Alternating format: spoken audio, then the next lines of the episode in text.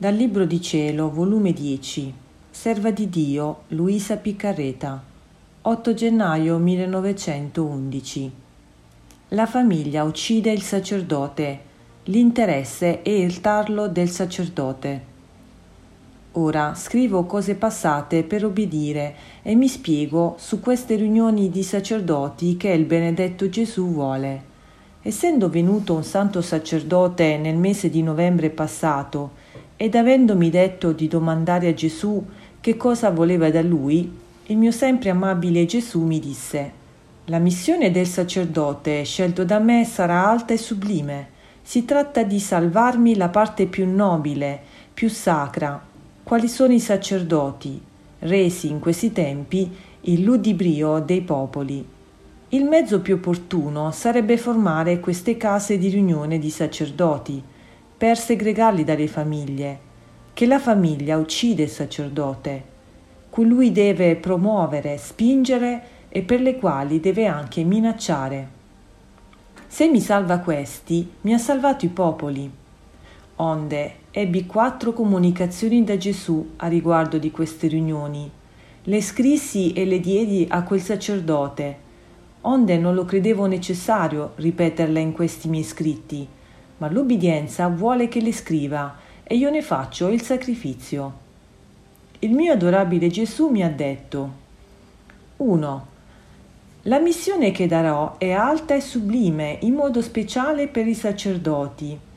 La fede nei popoli è quasi spenta e se c'è qualche scintilla sta come nascosta sotto la cenere. La vita dei sacerdoti e i loro esempi non buoni la vita quasi tutta secolaresca e forse peggio danno la mano a far morire questa scintilla. E che ne sarà di loro e dei popoli? Perciò l'ho chiamato affinché si interessi della mia causa e con l'esempio, con la parola, con le opere e col sacrificio ci metta un riparo. Il riparo più adatto, più opportuno ed efficace sarebbe formare le case delle riunioni dei sacerdoti secolari nei propri paesi, segregarli dalle famiglie, che la famiglia uccide il sacerdote e fa gettare nei popoli tenebre di interesse, tenebre di apprezzamento di cose mondane, tenebre di corruzione, insomma gli toglie tutto il lustro, lo splendore della dignità sacerdotale e lo fa diventare la favola del popolo. Io gli darò intrepidezza, coraggio e grazia se si mette all'opera. Oltre di ciò, pareva che il benedetto Gesù gli fregiava il cuore, or d'amore, or di dolore, facendogli parte delle sue pene. 2. Continua il mio sommo e unico bene a dirmi il bene grande che ne verrebbe alla Chiesa col formare queste case di riunione. I buoni si faranno più buoni, gli imperfetti, tiepidi, i rilassati si faranno buoni, i cattivi, cattivi usciranno fuori, ed ecco crivellato e purificato il corpo dei ministri della mia Chiesa, e il correstare purificata la parte più eletta, più sacra, il popolo resterà riformato. In questo mentre vedevo innanzi alla mia mente, come dentro d'un quadro, Corato e quindi i sacerdoti che dovevano mettersi a capo dell'opera, ma diretta dal padre G.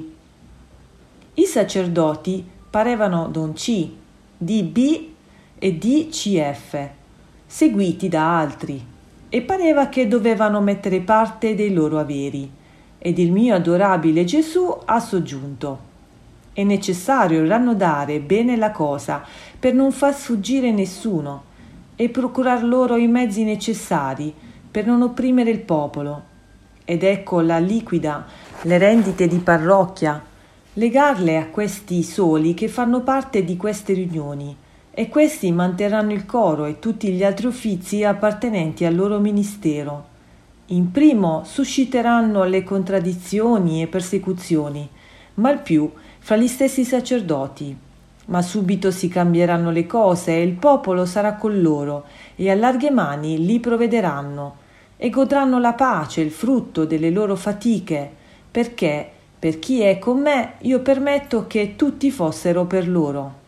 Poi il mio sempre amabile Gesù si è gettato nelle mie braccia tutto afflitto e supplicante, da intenerire le stesse pietre e ha detto Dì al padre G che lo prego, lo supplico d'aiutare, di salvare e di non far perire i miei figli. 3. Continua sullo stesso argomento il mio sempre amabile Gesù. Stando presenti i padri, vedevo il cielo aperto il mio adorabile Gesù e la celeste mamma venivano alla volta mia, e i santi che dal cielo ci guardavano e il mio benigno Gesù ha detto Figlia mia, di al padre G che vorrò l'opera assolutamente. Già incominciano a muovere difficoltà e di che non ci vuole altro che intrepidezza, coraggio e disinteresse. È necessario chiudere le orecchie a tutto ciò che è umano ed aprirle a ciò che è divino. Altrimenti le difficoltà umane saranno quella rete che li imbroglierà in modo da non saperne uscire fuori, e io giustamente li castigherò, rendendoli gli stracci dei popoli. Ma se invece promettono di mettersi all'opera, io sarò tutto per loro, e loro non saranno altro che le ombre che seguiranno l'opera da me tanto voluta. Non solo, ma avranno un altro gran bene, perché la Chiesa è necessario d'essere purgata e lavata con lo spargimento del sangue, perché è molto, molto senzozzata, tanto da farmi nausea dove si purificheranno in questo modo, io risparmierò il sangue. Che vogliono di più? Poi, voltandosi come se guardasse un sacerdote, ha soggiunto Io scelgo te per capo di quest'opera, per aver gettato in te un germe di coraggio, e questo è un dono che ti ho dato, e questo dono non voglio che lo tenga inutile. Finora lo hai sciupato in cose frivole, in sciocchezze e in politiche, e queste ti hanno pagato con l'amareggiarti e non darti mai pace. Ora basta, basta, mettiti all'opera mia, metti il coraggio che ti ho dato tutto per me, e io sarò tutto per te, e ti pagherò col darti pace, grazia, e ti farò acquistare quella stima che sei andato pescando per là dietro e non l'hai ottenuta. Anzi, non ti darò la stima umana, ma la divina. Poi ha detto al padre G.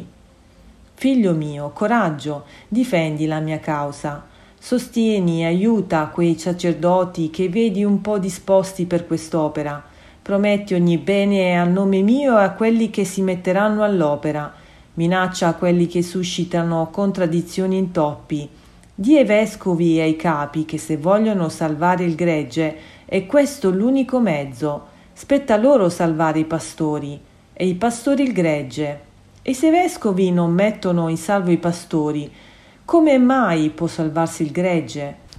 4. Avendo inteso le difficoltà dei sacerdoti nel formare le case delle riunioni, pregavo il buon Gesù che se fosse volontà sua che ciò si facesse, che sciogliesse tutti gli intoppi che impedivano sì gran bene. E il mio adorabile Gesù nel venire mi ha detto Figlia mia, tutti gli intoppi provengono che ognuno guarda la cosa secondo le proprie condizioni e disposizioni. Naturalmente mille lacci ed intoppi se li fanno incontro per impedirgli i passi, ma se guardassero l'opera secondo l'onore e la gloria mia e solo bene delle anime loro e delle anime altrui, tutti i lacci resterebbero rotti e gli intoppi svaniti. Eppure, se si mettono, io sarò con loro e li proteggerò tanto che se qualche sacerdote vorrà opporsi ed ostacolare l'opera mia, sono disposto a togliergli anche la vita. Poi ha soggiunto tutto afflitto al mio sempre amabile Gesù. Ai figlia mia, sai tu qual sia l'intoppo più insormontabile e il laccio più forte, e il solo interesse L'interesse è il tarlo del sacerdote, che lo rende il legno fracido e atto per solo bruciare nell'inferno.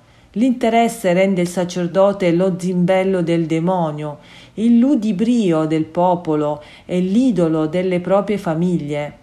Perciò il demonio metterà molti ostacoli per impedire che ciò facessero, perché si vede rotta la rete che li teneva incatenati e schiavi del suo dominio Perciò di al padre G che infonda coraggio in chi vede disposti, che non li lasci se non vede l'opera avviata, altrimenti incominceranno solo a progettare e non concluderanno nulla.